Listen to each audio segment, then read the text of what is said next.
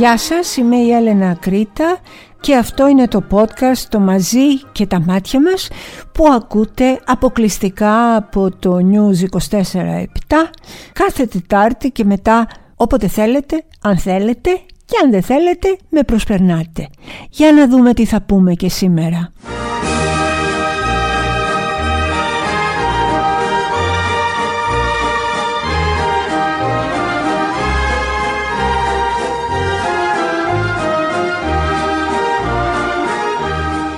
Είμαι πάρα πολύ οργισμένη σήμερα και επειδή έχω αποφασίσει όταν ξεκίνησα αυτό το podcast πήρα την απόφαση ότι θα μοιράζομαι πράγματα μαζί σας, θα λέω πράγματα τα οποία δεν έχω ξαναπεί.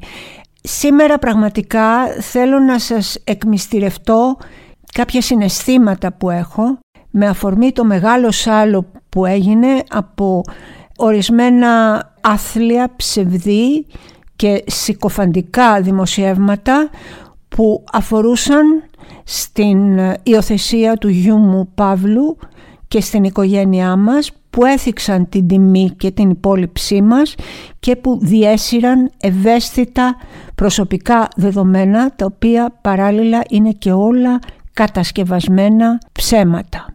Δεν το έχω κάνει ποτέ μέχρι τώρα. Με συγχωρείτε που κομπιάζω. Είναι κάτι το οποίο με έχει φορτίσει συναισθηματικά και αναζητώ με δυσκολία α, τις λέξεις μου. Όταν ε, υιοθετήθηκε ο Παύλος είχαμε πει με τον άνδρα μου τότε, τον Κώστα Ρουζόγλου, ότι θα κάνουμε μια απλή λιτή ανακοίνωση γιατί ήμασταν επώνυμοι και μετά ε, θα ξαναμιλήσει για το θέμα αυτό ο ίδιος ο Παύλος όταν κλείσει τα 18 του χρόνια και εάν θέλει.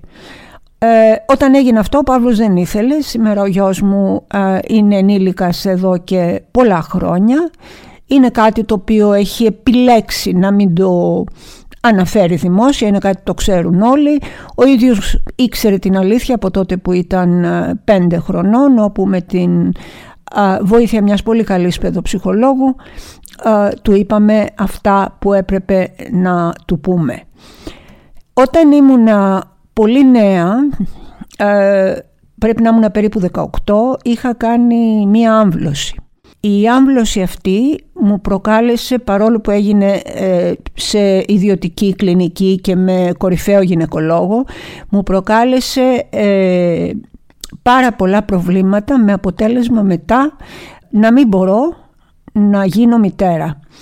Τότε με τον Κώστα πήγαμε και κάναμε μία εξωσωματική γονιμοποίηση, μία διαδικασία την οποία προσωπικά, γιατί ο καθένας έχει την άποψή του, τη βρήκα αφόρητη, τη βρήκα επώδυνη, άρχισε να περιστρέφεται όλη η ζωή μας γύρω από αυτό, ε, δεν ήμασταν όπως ήμασταν πια, ούτε στο σεξ, ούτε σε τίποτα, γιατί συνέχεια το μυαλό μας ήταν να μείνω έγκυος. Επίσης ε, δεν αισθανόμουν καλά που έβαζα όλες αυτές τις ουσίες μέσα στο σώμα μου. Όταν λοιπόν η πρώτη εγκυμοσύνη, ε, η πρώτη με συγχωρείτε εξωσωματική δεν πέτυχε και ο γιατρός μας είπε ότι ε, δεν υπάρχει σοβαρό πρόβλημα, θα κάνουμε άλλη μία το πολύ δύο και θα μείνω έγκυος. Τα βάλαμε κάτω και αποφασίσαμε ότι πραγματικά είναι πολύ πιο σωστό ηθικά και πιο θεάρεστο αντί να μπαίνουμε σε μία ε, διαδικασία ιατρική ψυχοφθόρα, επώδυνη, μήπως και δεν διαιωνίσουμε πια το φοβερό μας DNA, σιγά το, το θέμα και αποφασίσαμε σιγά σιγά να προχωρήσουμε στην υιοθεσία που ήταν ίσως και το πιο υπέροχο πράγμα που έγινε στη ζωή μου.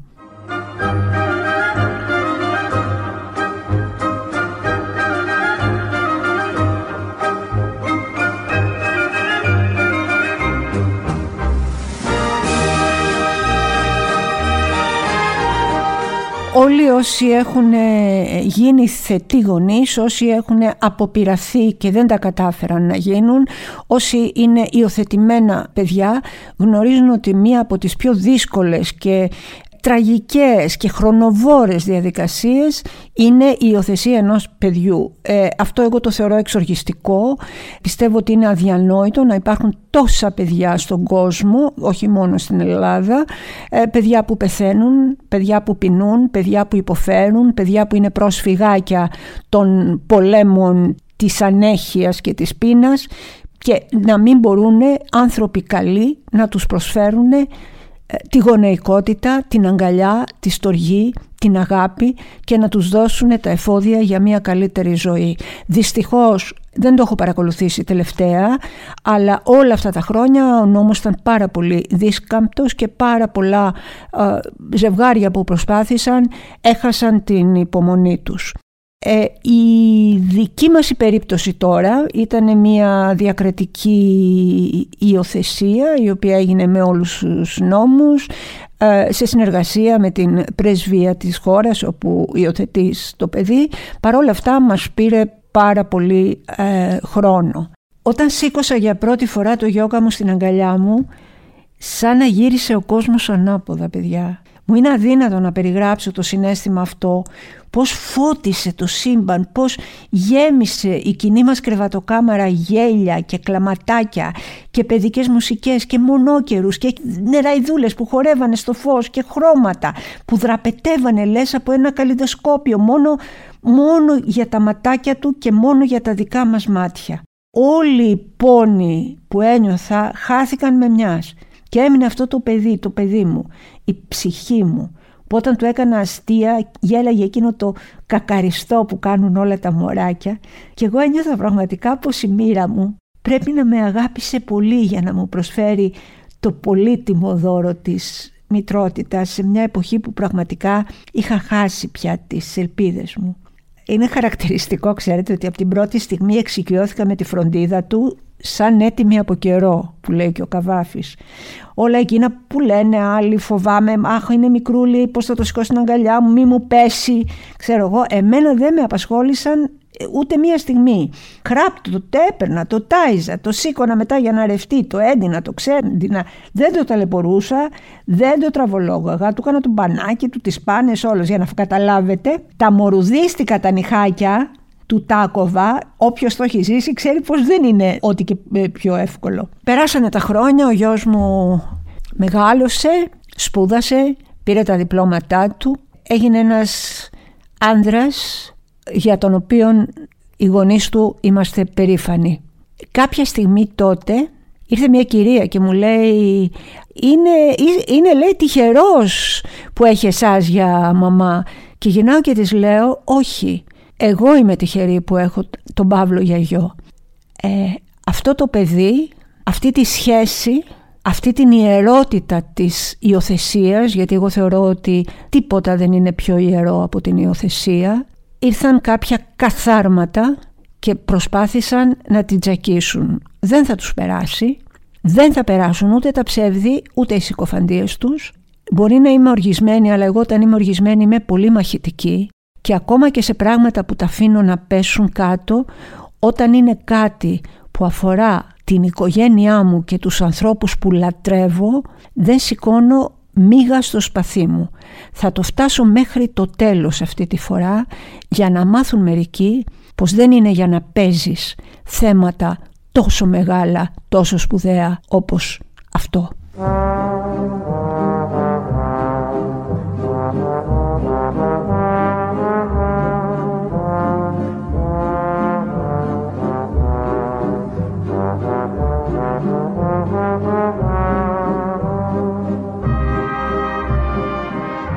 Δεν μπορείτε να φανταστείτε πόση αγάπη, πόση στήριξη, πόσες αγκαλιές εισπράξαμε ο Παύλος και εγώ όταν έγινε γνωστό αυτό το γεγονός και όταν και εμείς οι δύο πια ανακοινώσαμε ότι προχωράμε σε όλα τα νόμιμα ένδικα μέσα γιατί έχουμε μια ε, κατάσταση που πρέπει να λυθεί στην ελληνική δικαιοσύνη και όχι ούτε στις φυλάδες ούτε στα κουτσομπολιά ούτε πουθενά αλλού. Η συμπαράσταση που πήραμε ήταν κάτι το απίστευτο πραγματικά και πάρα πολύ συγκινητικό. Ε, ήθελα να ξεχωρίσω ένα κείμενο που έγραψε για αυτή την περίπτωση ο σπουδαίος, ο ε, εμβληματικός για τον κλάδο μας ε, δημοσιογράφος Γιώργης Μασαβέτας υιοθετημένος και ο ίδιος ε, πριν από πολλά πολλά χρόνια. Λέει λοιπόν, ένα παιδί δεν είναι παίξε γέλασε. Δεν γίνεται την ώρα που σηκώνει η πάσα μία τα πόδια της. Γίνεται την ώρα που του χτυπάς κάθε πρωί το αυγό με τη ζάχαρη, που το χαϊδεύεις για να πάρει θάρρος, που το μαλώνεις όταν έχει κάνει κάτι κακό και μετά πάλι το αγκαλιάζεις. Ε όλα αυτά αγόρι μου Γιώργο έλαχε να τα κάνω εγώ για σένα. Όχι γιατί περιμένω να πεις τίποτα, τίποτα δεν περιμένω από σένα. Μονάχα να γίνεις καλός άνθρωπος. Αυτό είπε η μητέρα του Γιώργη Μασαβέτα στο νεαρό τότε παιδί της. Μάθημα ζωής, μάθημα αξιών. Ο λόγος που σήμερα αφιερώνω το μεγαλύτερο μέρος του podcast, το μαζί και τα μάτια μας, στην υιοθεσία δεν είναι μόνο για να πω τα δικά μας και τα προσωπικά μας, αν και αυτό όφιλα να το κάνω, το έκανα και τελείωσε. Ο πραγματικός λόγος είναι ότι θέλω να σας παροτρύνω με όλη μου την καρδιά, με όλα τα επιχειρήματα που έχει μέσα η καρδιά μου και η ψυχούλα μου και κυρίως με τη δική μου προσωπική εμπειρία να υιοθετήσετε παιδιά. Αυτή τη στιγμή υπάρχουν άπειρες ανάγκες, τα παιδιά βρίσκονται παντού, τα παιδιά είναι μόνα, τα παιδιά χρειάζονται τη δικιά σας αγκαλιά, τη δικιά σας αφοσίωση, το δικό σας φιλί, το δικό σας χουχούλιασμα, τα παιδιά χρειάζονται ένα σπιτικό. Και σπιτικό σημαίνει οικογένεια, σημαίνει αγάπη, σημαίνει κλάμα, σημαίνει δάκρυ όπου υπάρχει ένα μαντίλι για να το σκουπίσεις. Σημαίνουν όλα αυτά τα ωραία, τα δύσκολα, τα άσχημα, τα όμορφα, τις αντικσοότητες που θα συναντήσετε στη ζωή σας, τις υπέροχες στιγμές που θα ζήσετε μαζί. Φροντίστε, σας παρακαλώ, ψάξτε το. Έχουν, ε, νομίζω ότι έχουν ε, γίνει και κάπως πιο ευέλικτα τα πράγματα σε αυτό το θέμα. Ε, υπάρχουν και ελληνάκια, υπάρχουν και προσφυγάκια πολλά που είναι ασυνόδευτα, δεν είναι όλα μωρά. Ε, κάποια είναι και παιδάκια μικρά, ολομόναχα, ορφανά, που χρειάζονται εσάς. Υπάρχουν λοιπόν δύο δρόμοι, υπάρχουν δύο τρόποι. Το ένα στάδιο που θα μπορούσατε ίσως να κάνετε κάτι είναι η αναδοχή. Σε τι διαφέρουν η αναδοχή και η υιοθεσία; Ε, θα σας το πω τώρα, προτείνω να μπείτε κι εσείς ε, στην ιστοσελίδα pedi.gov.gr και εκεί υπάρχουν πολλά ε, και πολύ σημαντικά ε, στοιχεία, αλλά όχι όλα βέβαια. Λοιπόν, η υιοθεσία όπως ξέρετε είναι μια νομική πράξη με την οποία ένα παιδί αποκτά με τη θετή οικογένεια ακριβώς την ίδια νόμιμη και νομική σχέση που έχει ένα παιδί με τη βιολογική του οικογένεια. Όταν ένα παιδί υιοθετείται, κάθε νομικός και φυσικός δεσμός με τη βιολογική οικογένεια αποκόπτεται τελείως. Το παιδί αποκτάει το επώνυμο της οικογένειας, έχει κληρονομικά δικαιώματα και τη ε, γονική ε, μέρημνα. Όλα αυτά γίνονται με κάποια ε, αιτήσεις που πρέπει να γίνουν, με μια κοινωνική περισσότερες ε, λειτουργό, οι οποίες θα έρθουν πολλές, πολλές φορές και για πολλές ώρες την κάθε φορά για να αξιολογήσουν το περιβάλλον, δεν το δίνουν όπου και όπου και μετά φυσικά εννοείται ότι γίνεται μια πολύ πολύ απλή πράξη στα δικαστήρια που επικυρώνουν απλώς τις εισηγήσεις των ενδιαφερομένων. Μετά την ενήλικίωση το παιδί αν θέλει μπορεί να αναζητήσει τη φυσική του οικογένεια και ε, να το βοηθήσουν ε, οι ελληνικές αρχές. Τώρα, η αναδοχή είναι κάτι τελείως διαφορετικό και μην τα μπερδεύετε.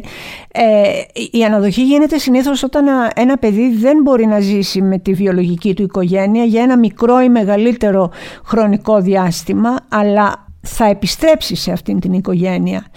Τι κάνει λοιπόν ο ανάδοχος γονιός; Διασφαλίζει την ομαλή ας πούμε ψυχοκοινωνική εξέλιξη του παιδιού σε οικογενειακό περιβάλλον για να μην πάει στα ιδρύματα. Είναι πάρα πάρα πάρα πολύ σημαντικό τα παιδιά να μην ιδρυματοποιούνται.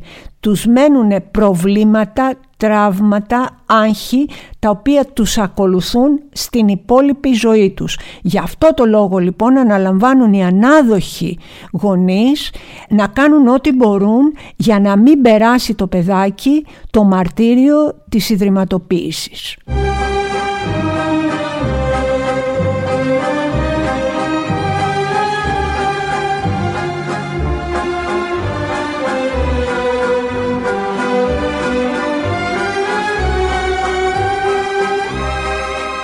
Εδώ θα σας μιλήσω τώρα ε, και για το θέμα της υιοθεσίας παιδιών από μέλη της ΛΟΤ και κοινότητας, από γκέι δηλαδή ζευγάρια τα οποία θέλουν να υιοθετήσουν και να γίνουν γονείς.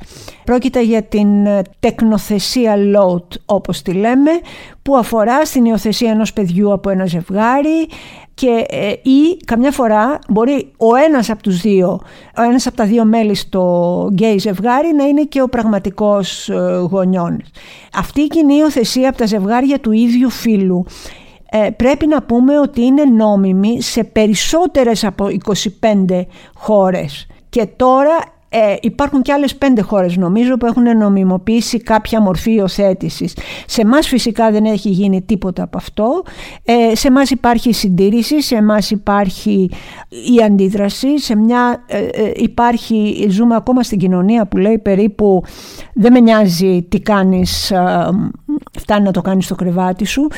δεν καταλαβαίνουν ότι όλα τα ζευγάρια είτε straight είτε gay έχουν τα ίδια ακριβώς δικαιώματα, έχουν την ίδια ακριβώς πρόσβαση, πρέπει να έχουν την ίδια ε, ακριβώς πρόσβαση σε όλα τα αγαθά. Θέλω να σας πω εδώ ε, την περίπτωση του Φώτης Σεργουλόπουλου, ο οποίος έδωσε μια καταπληκτική συνέντευξη όπου λέει το εξής συγκλονιστικό, ότι το παιδί μας μεγαλώνει σε μια αόρατη οικογένεια.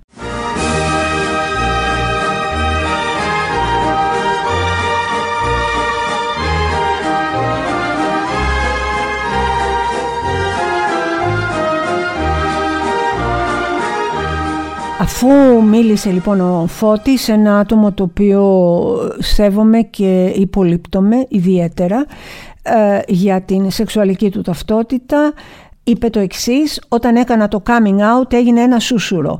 Ήξερα γιατί το κάνω, δεν είχα όμως συνειδητοποιήσει τι θα γινόταν μετά. Αλλά αυτό που πιστεύω και αισθάνομαι περήφανος είναι ότι έχει βοηθήσει άλλα άτομα για να κάνουν το δικό τους coming out. Μιλώντας λοιπόν ο κύριος Εργουλόπουλος για τα κενά στο σύμφωνο συμβίωσης τα οποία δημιουργούν προβλήματα στα ομόφυλα ζευγάρια ε, λέει το εξής το δικό μου παιδί δεν έχει ίσα δικαιώματα γιατί όταν θα βγει έξω από το σπίτι η οικογένεια αυτή είναι αόρατη. Αν πάθω κάτι το παιδί μου δεν θα έχει καμία επιρροή. Θα πρέπει να πάει στον αδελφό μου και αν πάθει κάτι ο αδελφός μου θα πάει σε άλλο συγγενή ή σε ίδρυμα. Εμείς εδώ, ε, σε αυτό το podcast και επιτρέψτε μου να πω και εγώ προσωπικά, ως δημοσιογράφος που έχει ίσως μια αδύναμη φωνήτσα σε αυτό τον ε, χώρο, ε, στηρίζω αποκλειστικά όλες τις ελεύθερες επιλογές των ατόμων είτε μια γυναίκα θέλει να γίνει μητέρα, απολύτως σεβαστό, είτε μια γυναίκα δεν θέλει να γίνει μητέρα, απολύτως σεβαστό, είτε δύο άτομα του ιδίου φίλου θέλουν να παντρευτούν και να κάνουν οικογένεια. Εγώ προσωπικά και οι εμείς, το μαζί και τα μάτια μας, το μαζί που σκέφτεται σαν εμάς, θα είμαι δίπλα τους από την πρώτη μέχρι την τελευταία στιγμή, από το πρώτο μέχρι το τελευταίο βήμα σε μια κοινή πορεία straight και gay στο δικαίωμα όλων των ανθρώπων, στην ορατότητα και όχι στην αόρατη οικογένεια που λέει ο Φώτης, στα ίδια δικαιώματα, στις ίδιες χαρές και στις ίδιες λύπες. Δεν λέω ότι ένα γκέι ζευγάρι είναι ένα τέλειο ζευγάρι, δεν λέω ότι ένα straight ζευγάρι είναι ένα τέλειο ζευγάρι για να υιοθετήσει ένα παιδί. Λέω πως όλοι οι άνθρωποι έχουν τα ίδια δικαιώματα και μετά υπάρχουν φορείς, υπάρχουν δομές, υπάρχουν κοινωνικές λειτουργίες που αξιολογούν το κάθε ζευγάρι χωριστά με βάση το χαρακτήρα της εμπειρίας και τα βιώματα και όχι με βάση τη σεξουαλική του ταυτότητα. Δίπλα σας λοιπόν μέχρι το τέλος.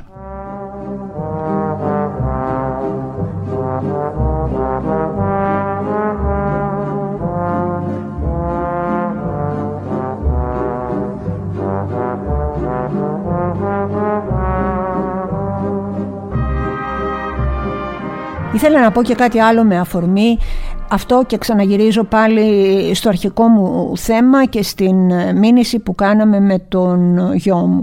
Αυτό που μου έκανε εντύπωση όσο με συγκίνησε η συμπαράσταση που εισπράξαμε άλλο τόσο με εξόργησε ο τρόπος και η ευκολία με τον οποίο οι άνθρωποι κανιβαλίζουν χωρίς να έχουν ιδέα τι λένε και τι κάνουν τρώνε τις άρκες των άλλων και δεν έχουν καν την τσίπα να πούνε κάποιος κακολογεί και λέει αυτό και αυτό και αυτό για σένα. Εσύ που το ξέρεις. Έχεις στοιχεία που το λες; Έχεις ε, ξέρω εγώ, φωτογραφίες; Έχεις ένα μικροφωνάκι ρε παιδί μου να έχει καταγράψει το οτιδήποτε. Σου το είπανε. Ποιος σου το είπε. Γιατί σου το είπε; Κανένας δεν κάνει αυτές τις ερωτήσεις. Ο κόσμος και γι' αυτό και έγραψα και για τον όχλο. Ο όχλος και ο λαός είναι δύο τελείως διαφορετικά πράγματα. Ο λαός είναι αυτός που ε, συμπαραστέκεται.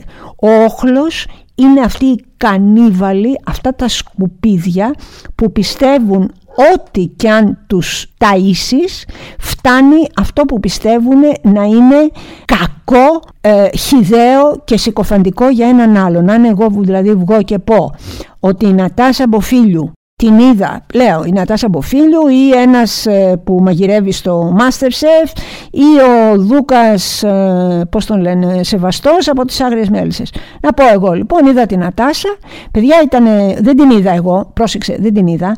Ξέρω όμως ότι η Νατάσα βρήκε μια γριά στο δρόμο, πολύ ηλικιωμένη, ανάπηρη, άρχισε να τη χτυπάει αλίπητα, την έριξε κάτω, την πάταγε με τα πόδια της, της πήρε την τσάντα με τις οικονομίες της και έφυγε τρέχοντας. Ξέρετε τι κάνουν από κάτω και λένε; «Α, το τέρας υποφίλιου, ψόφο, κατάρες, ιστορίες, κακό».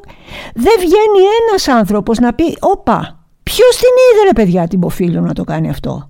Ποιος είδε την Μποφίλιου, και ε, συγγνώμη ρε Νατάσα που χρησιμοποιώ το όνομά σου, αλλά επειδή και εσύ έχεις τη τιμητική σου αυτό τον καιρό, ε, το κάνω. Ποιος την είδε, τι αποδείξεις έχετε για αυτά που λέτε; Είναι δυνατόν να πετάτε όχι απλά λάσπη, ε, ε δηλαδή έναν ωκεανό από ψεύδεις, συκοφαντίες, ένα σκουπιδοτενεκές στα κεφάλια των ανθρώπων και κανείς να μην αμφισβητεί τα λεγόμενα τους συκοφάντη. Πότε γίναμε έτσι; Πότε πάντα ήμασταν έτσι; Και τώρα φαίνεται περισσότερο από το διαδίκτυο. Τι είστε όλοι εσείς; Εγώ αυτούς, πολλούς από αυτούς, θα τους κυνηγήσω. Δεν πρόκειται να τους αφήσω έτσι. Δεν μπορεί κάποιος να παίρνει τα ιερά σου και τα όσια σου, να τους πατάει ένα κουβά σκατά από πάνω και κανείς από κάτω να μην έχει τη στοιχειώδη κοινή λογική να πει πού προκύπτουν όλα αυτά από το κεφάλι σου ή μπορείς να τα τεκμηριώσεις.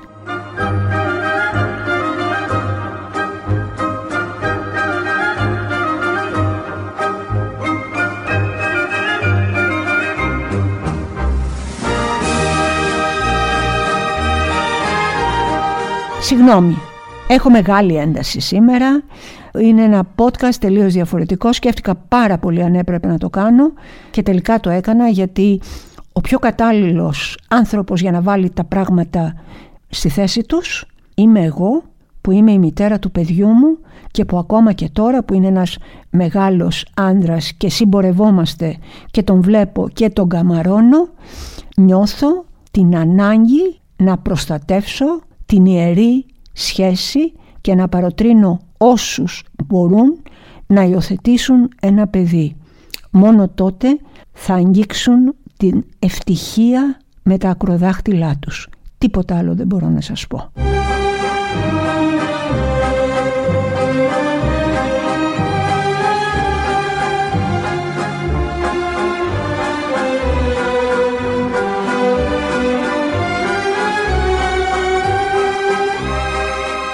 Αυτό λοιπόν ήταν το σημερινό podcast, ένα podcast πολύ διαφορετικό από τα άλλα.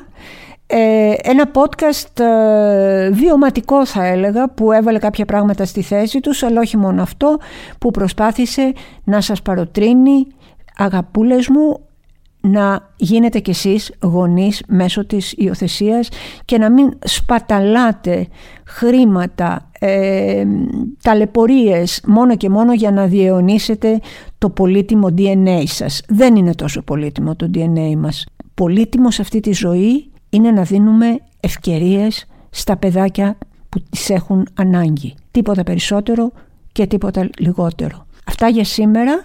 Σας υπόσχομαι ότι την επόμενη Τετάρτη το podcast θα είναι πολύ θεματικό, θα είναι αυτό που ξέρετε, αυτό που αγαπάτε και αυτό που κρατάτε ψηλά στην πρώτη θέση, όχι μόνο στην καρδιά σας, αλλά και στις λίστες με τα πιο δημοφιλή podcast.